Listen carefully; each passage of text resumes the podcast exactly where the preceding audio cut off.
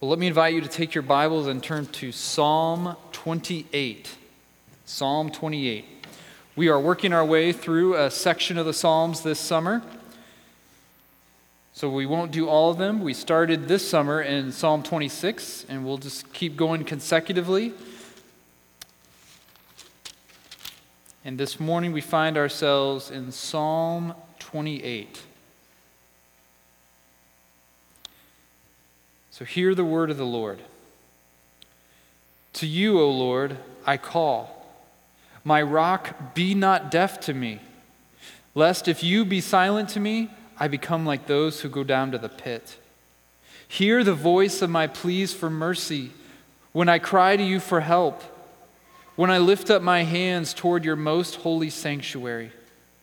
Do not drag me off with the wicked, with the workers of evil, who speak peace with their neighbors while evil is in their hearts. Give to them according to their work and according to the evil of their deeds. Give to them according to the work of their hands. Render them their due reward. Because they do not regard the works of the Lord or the work of his hands, he will tear them down and build them up no more. Blessed be the Lord, for he has heard the voice of my pleas for mercy. The Lord is my strength and my shield. In him my heart trusts, and I am helped. My heart exults, and with my song I give thanks to him. The Lord is the strength of his people, he is the saving refuge of his anointed. Oh, save your people and bless your heritage. Be their shepherd and carry them forever. This is the word of the Lord. Thanks be to God. Well, this morning, have you ever needed something really important from someone else? Maybe it was a work thing, maybe it was a personal favor. It's just you needed something really badly. And so you send that person an email asking for their help. Maybe it starts off really warm and polite. Dear so and so, it's so nice to see you the other day. Hope you're doing well um, hey, I could really use your help with something. So when you get a minute, could you, could you get back to me? Send. You wait. You wait. You wait as long as you can, but you still haven't heard anything back. So you email them again. Now, this time it's a little less flowery and more to the point. Hey, I really need your help. Please get back to me as soon as you can. Still nothing. You're feeling a little bit more urgent, so now you say, no more emails, now you text. Hey, not sure if you saw my email. Maybe throw in some all caps for good measure. Capital P L E A S E. Please get back to me ASAP. And then here's where it gets really hard is they've turned off their read notifications. So you can see it says delivered, but you don't know if they've read it. So you're wondering, have they checked their email? Maybe these are people that don't actually check email. They have an email address, but we all know that there are some of you, right, who have email but don't check it. And then we know that there's people who have text messages, but oh, I didn't have my phone with me. So you're wondering, is, am I even getting through to these people? So by now, you're getting desperate. So you're like, I'm going to actually call them. But you get the voicemail. And your voicemail is right to the point. Listen, I'm in a jam and I need your help right now. I tried emailing you, I tried texting you. I don't even know if you're getting my messages, and I don't know if you're going to get this voicemail, but I really need your help. So please let me know you got this and whether or not you can help me. I'm getting desperate. we're in a situation like that where we really need help. The silence on the other end of the conversation can be unnerving, can't it? You're longing to hear from them, to know that they got your message. Just give me some indication. And as unnerving as that can be, isn't it even worse when the person on the other end of the conversation is God? When we pray and we ask Him for help, but hear nothing. So we get progressively less flowery in our prayers and more direct and more desperate. Our prayers start to get more real and more urgent. We need God to help, but we're not even sure He's hearing us. Ever been there? If so, you're in really good company. Because that's where David finds himself in Psalm 28. Desperate for God's help, but not even sure God's hearing him. At least that's where he starts. The psalm starts with David crying out in desperate prayer, but it ends with him singing in joyful praise. Why? Because David has found God to be the God who hears and the God who helps. So let's follow David on this journey this morning so that we can find God to be the same. So if you want to see the movement of this psalm, here's kind of four headers that will see the movement of the psalm. Number one, in verses one and two, we'll see David ask, Hear me and help me. Hear me and help me. In verses three to five, he prays, Give justice. Give justice. Then in verses 6 and 7, we see him praising God because he heard me and he helped me. And then at the end, in verses 8 and 9, we'll see that he shifts to hear us and help us. So let's look first at David's desperate prayer. Verse 1. He says, To you, O Lord, I call. My rock, be not deaf to me lest if you be silent to me, I become like those who go down to the pit. Hear the voice of my pleas for mercy when I cry to you for help, when I lift up my hands toward your most holy sanctuary. So, when we look at these verses, I want to look at three things. I want to look at who, what, and how. First, who. Who does David pray to here in this psalm? Well, he tells us right off the bat to you, O Lord, all caps, which is the name of God, Yahweh. To you, O Yahweh. He's praying to Yahweh, the Creator God, the God who rescued his people out of slavery, the God who makes those people that he rescued his people by making a covenant with them. He gives them this name as a covenant name, saying, That's my name to you. So David is not praying here. This is really important that we notice who he's not praying to.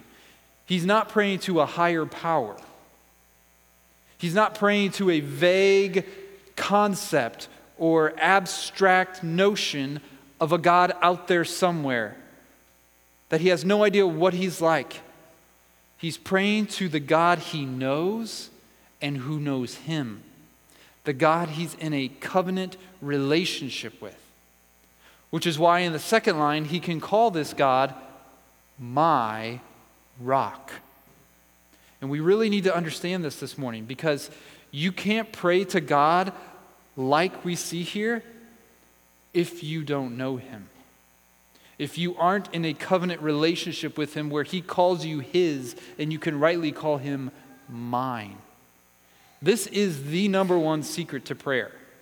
You can buy all the books you want to buy, you can listen to all the talks you want, but can I tell you the number one secret to prayer it's knowing the one to whom you pray. It starts and stops there. Because it doesn't matter how you pray, what methodology or what frequency or anything else you do with prayer if you don't have a relationship with the one you're praying to. It'd be similar to telling someone to work on communication in their marriage, and you give them all these tips and pointers and exercises of how they can be better communicators in marriage, but you have them do it all while talking to a stranger instead of their spouse. Because it's not mainly in marriage about principles and practices, it's about relationship. It's about knowing the one you call my wife, my husband. And here David calls God my rock. So we talked about why he calls him my, but why rock? Of all the things David could call God here, why does he go with rock? Well, what does a rock represent? It represents permanence. That no matter what happens, that rock's not going anywhere. It represents strength and security. If you take refuge in a fortress made out of rock, you're going to be safe from whatever attacks come your way. If you're standing on a rock, you know that thing's not going to fall apart underneath you. The support it gives you is sure and steady. And all of that is who God is to David. He's his permanent, unshakable, solid, strong security. God is his rock. And so that's who David cries out to. But now, what does he pray for? Two main things. He says, Hear me and help me. Do you see that there? Verse 1 Don't be deaf to me. Verse 2 Hear the voice of my pleas for mercy. David wants God to hear him. He wants to know that those prayers are getting through, that he's getting the texts, the emails, and the messages, that God is actually receiving them and hearing what he needs. He's wanting to know that he has God's attention. And second, he wants God to help him. Verse 2 Hear me when I cry to you for help. In other words, don't just hear me, help me. Do something, God. I need you to act. And how does he pray? He prays urgently, desperately. He calls. He cries for help. He pleads for mercy. You can hear his urgency when he says, God, if you be silent to me, I'll become like those who go down to the pit. In other words, God, if you don't hear me and answer me, if you don't do something, my life is over. I am done. God, do you know what's riding on this? I, if you don't show up, I need you to do something, God. This probably isn't the first time he's prayed for whatever he's praying. Maybe this is even, last week we ended in chapter 27 with him saying, Wait for the Lord. Wait for the Lord. So maybe this is as he's been waiting and waiting and waiting and just like the longer it takes for us to hear back from someone, the more direct and desperate our communication gets. Phone calls become terse and the texts become brief and to the point. Well, so when David has been waiting and waiting for God to answer, his prayers have gotten more urgent. And notice that he asks God to hear his pleas for mercy. Notice that S at the end, plural, meaning, I've made more than one plea, God. Hear them.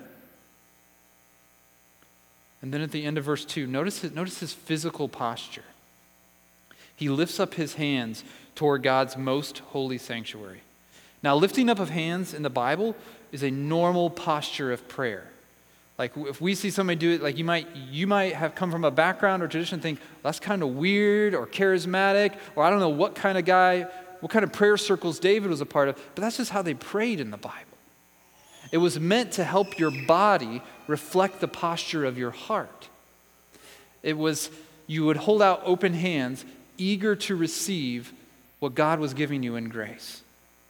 And here, there's a, there's a likelihood that because of this imagery he's using of those who fall into the pit, it might even be that he's holding out his open hands as a picture of someone grasping or reaching for rescue. If you imagine someone on the precipice of re- waiting to fall into something, reaching out.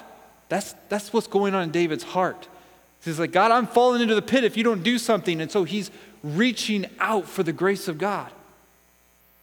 And whatever the picture, his hands are lifted, it says, toward the most holy sanctuary or the innermost sanctuary. This is the place where God's presence dwells.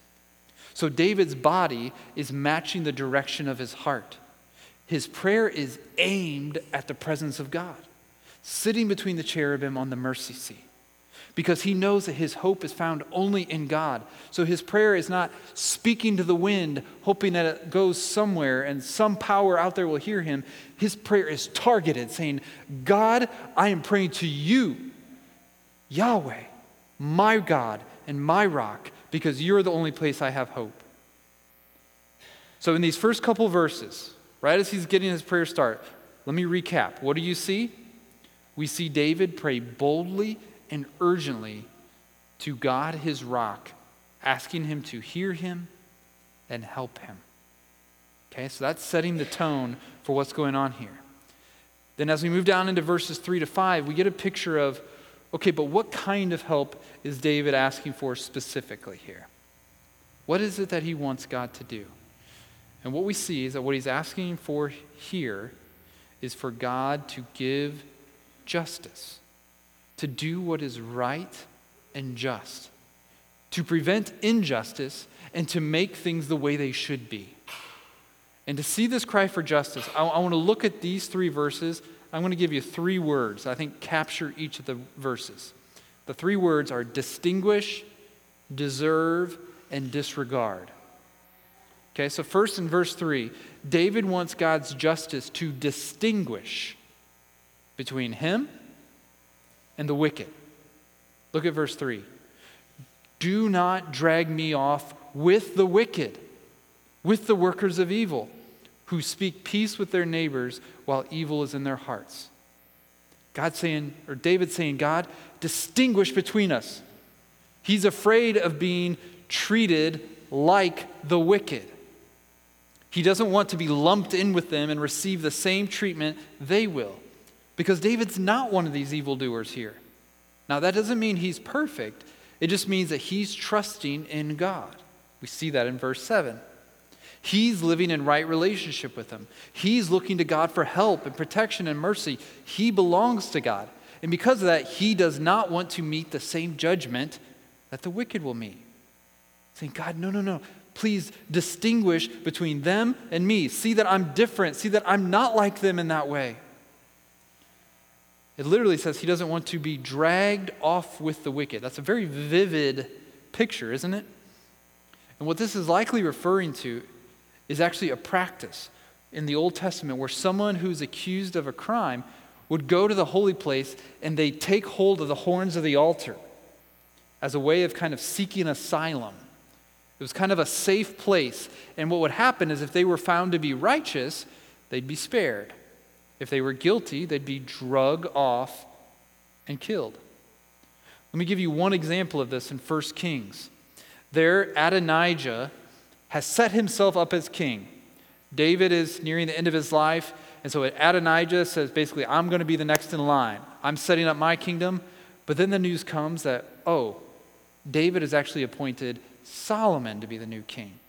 So now Adonijah knows that he's going to be seen and condemned as a traitor and a rebel who's trying to undermine the real king.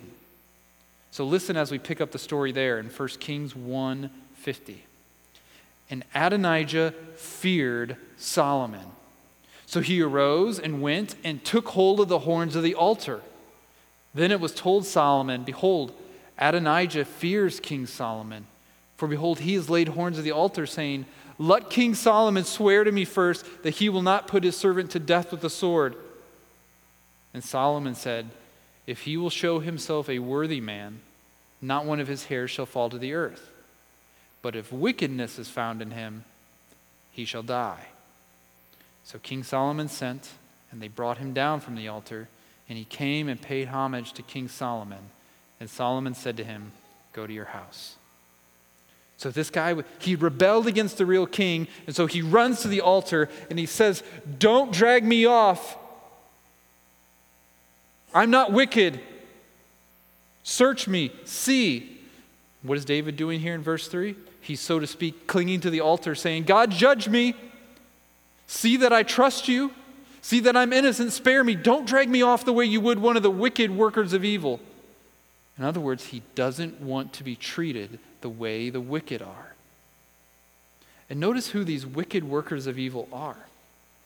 When you hear that phrase, wicked workers of evil, I wonder what dark and horrific sins pop into your mind workers of evil, wicked. Well, how are they described here? They are those who speak peace with their neighbors while evil is in their hearts. My guess is most of us, that's not how we filled in the blank. The wicked, it says, are those who are friendly to people, speaking kindly, wishing them well, all while harboring evil in their hearts plotting against them, jealous of them, angry with them, critical of them, eager to see them fail, hating them, despising them, scorning them, all with a smile on their face and silky smooth words coming out of their mouth. And that disconnect between what's in their heart and what they show to other people, David says, that's wicked. it's deceitful, it lacks integrity from a couple weeks ago. They bless with their mouths and curse with their hearts, and God hates that. This is another powerful reminder to us, friends, that God is concerned not only for our outward actions, but what's going on in our hearts. You can be the sweetest person on the outside and inside be full of evil. God's not just after our behavior, He wants our hearts. He wants to change us inside and out. But for those who continue to live this mismatched life, where their words don't line up with what's in their hearts, it says they will be dragged off to judgment. And David is asking God in verse 3 to distinguish between him and those wicked. Don't treat me the way the wicked deserve. And that takes us to the next word in verse 4 deserve. Because while David doesn't want to be treated like the wicked, he does want the wicked to get what they deserve. Look at verse 4 Give to them according to their work and according to the evil of their deeds. Give to them according to the work of their hands. Render them their due reward. And what David is appealing to here is a sense of justice. He assumes, in making this request, that there is a right ordering of the universe, that there is an absolute sense of right and wrong, and that actions should be judged accordingly. Right should be rewarded, and wrong should be punished.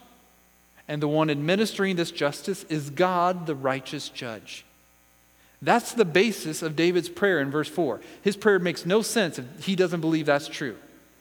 Look, three times he uses the phrase according to.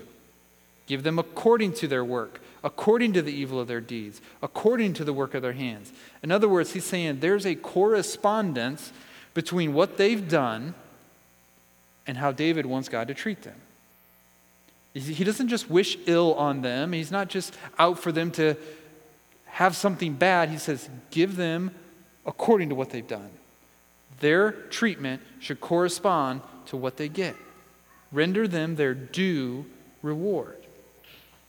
And what's interesting is that we find this principle of getting your due reward all over the Bible. The basis of God's judgment is always according to works. When he judges people, he always gives them what they deserve for what they've done. Let me give you a few examples.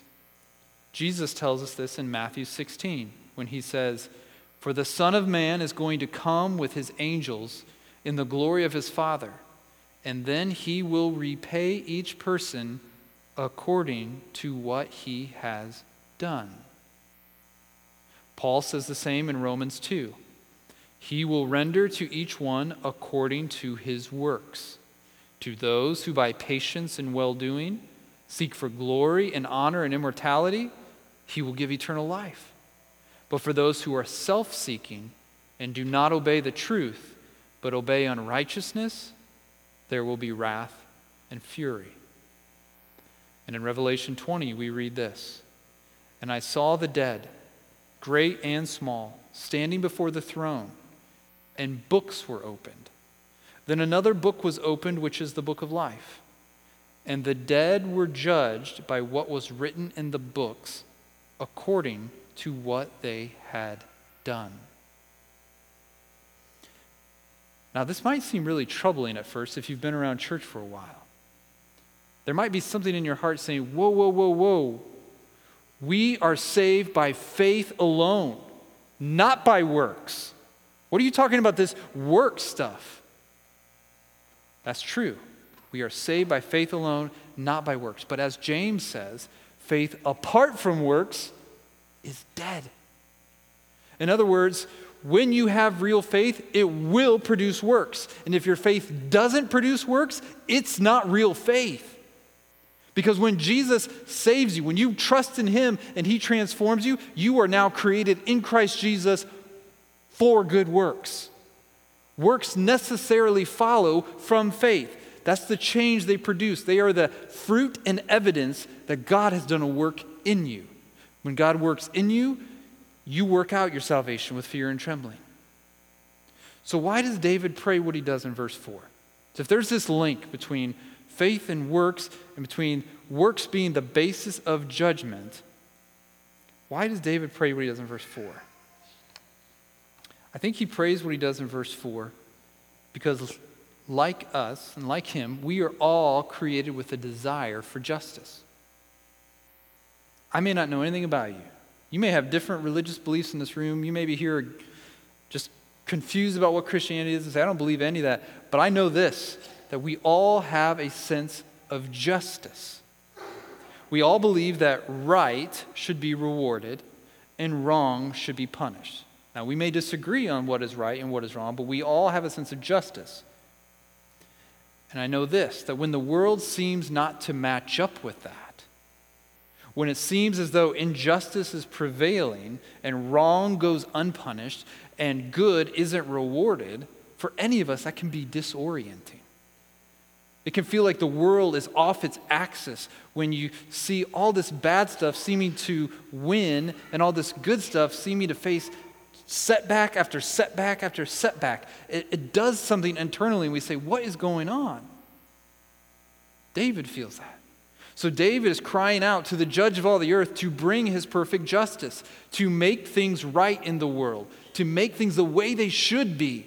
He says, Help those who trust in you, God, and give evildoers what they deserve. And still today, this is the prayer of God's people. We pray that the righteous would not be treated as the wicked, but we do pray that the wicked will be given what they deserve according to their works. In other words, we pray for justice, whether it's in the Ukraine, whether it's in Uvalde, or thousands of smaller evils that take place every day. And our hope is that God will hear this prayer for justice and give it. Jesus says in Luke 18, And will not God give justice to his elect who cry to him day and night? Will he delay long over them? I tell you, he will give justice to them speedily.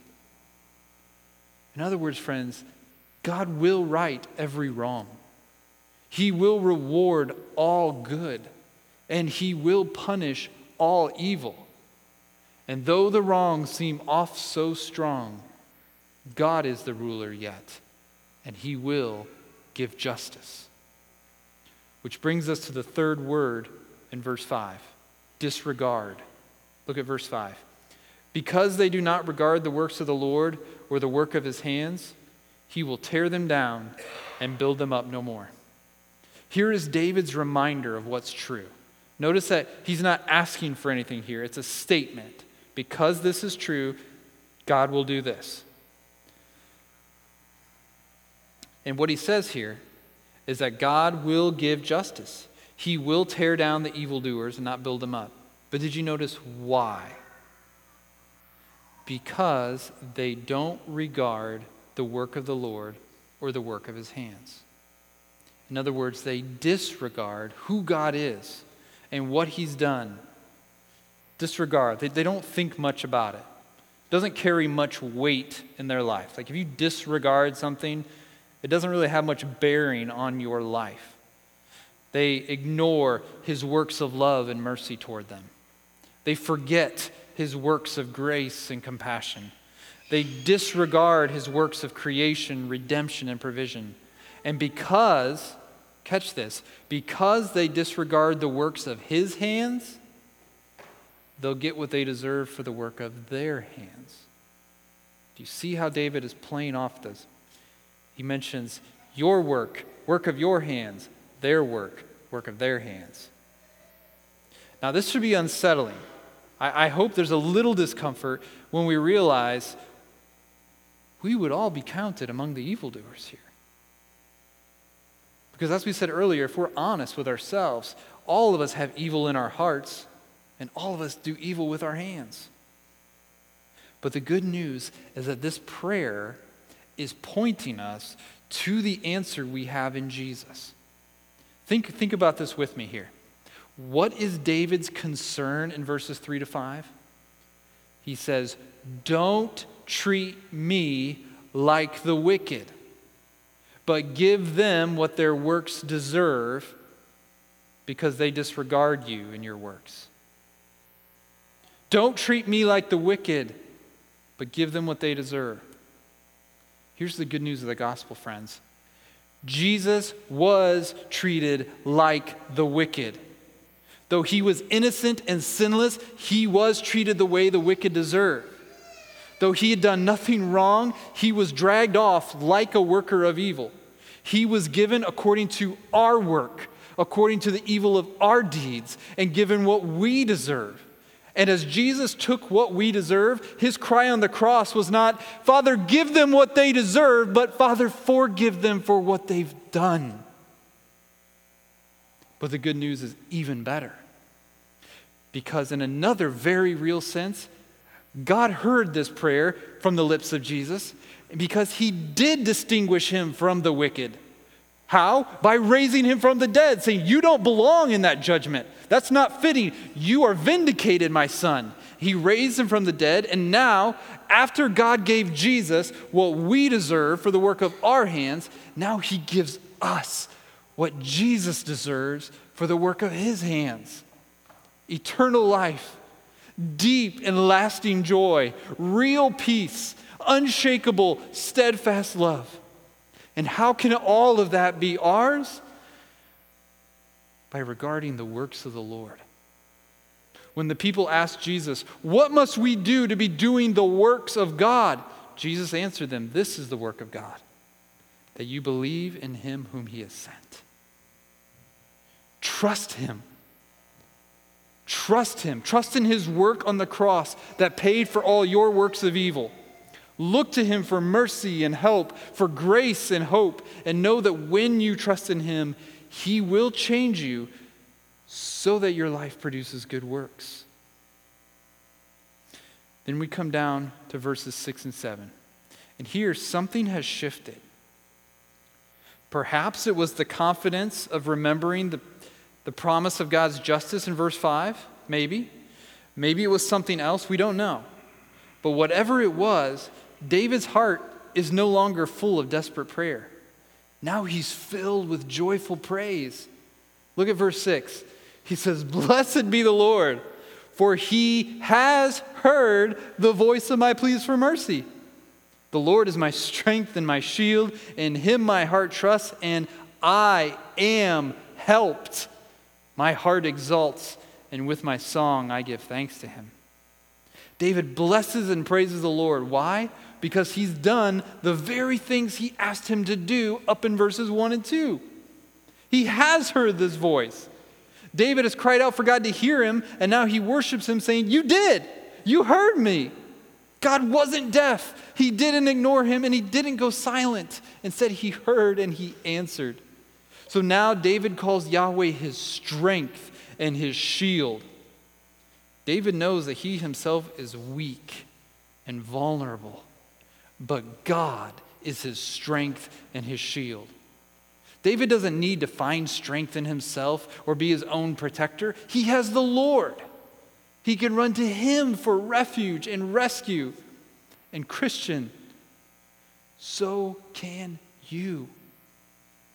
You don't need to scrounge up strength in yourself. If you feel weak, and overwhelmed, unable to hold up against all that you're facing, know this you don't need to dig down deeper. You don't need to find strength in yourself to keep going. You don't need to just suck it up and soldier on. You don't need to always be worried and on guard for what may be coming your way because the Lord is your strength and the Lord is your shield. He will be your refuge and your strength, your very present help in trouble. So run to Him. Look to Him. Call out to Him. Cry to Him. And guess what you'll find when you cast yourself on Him in faith? When you're in that spot and you just throw, you say, God, if you don't show up, I'm in trouble. I'm giving you everything of me. Guess what you'll find? You'll find what David finds in verse 7. In him my heart trusts, and I am helped. God heard David, and he helped him. when he felt desperate, like he was on the edge of falling apart, God heard his pleas of mercy and cries for help.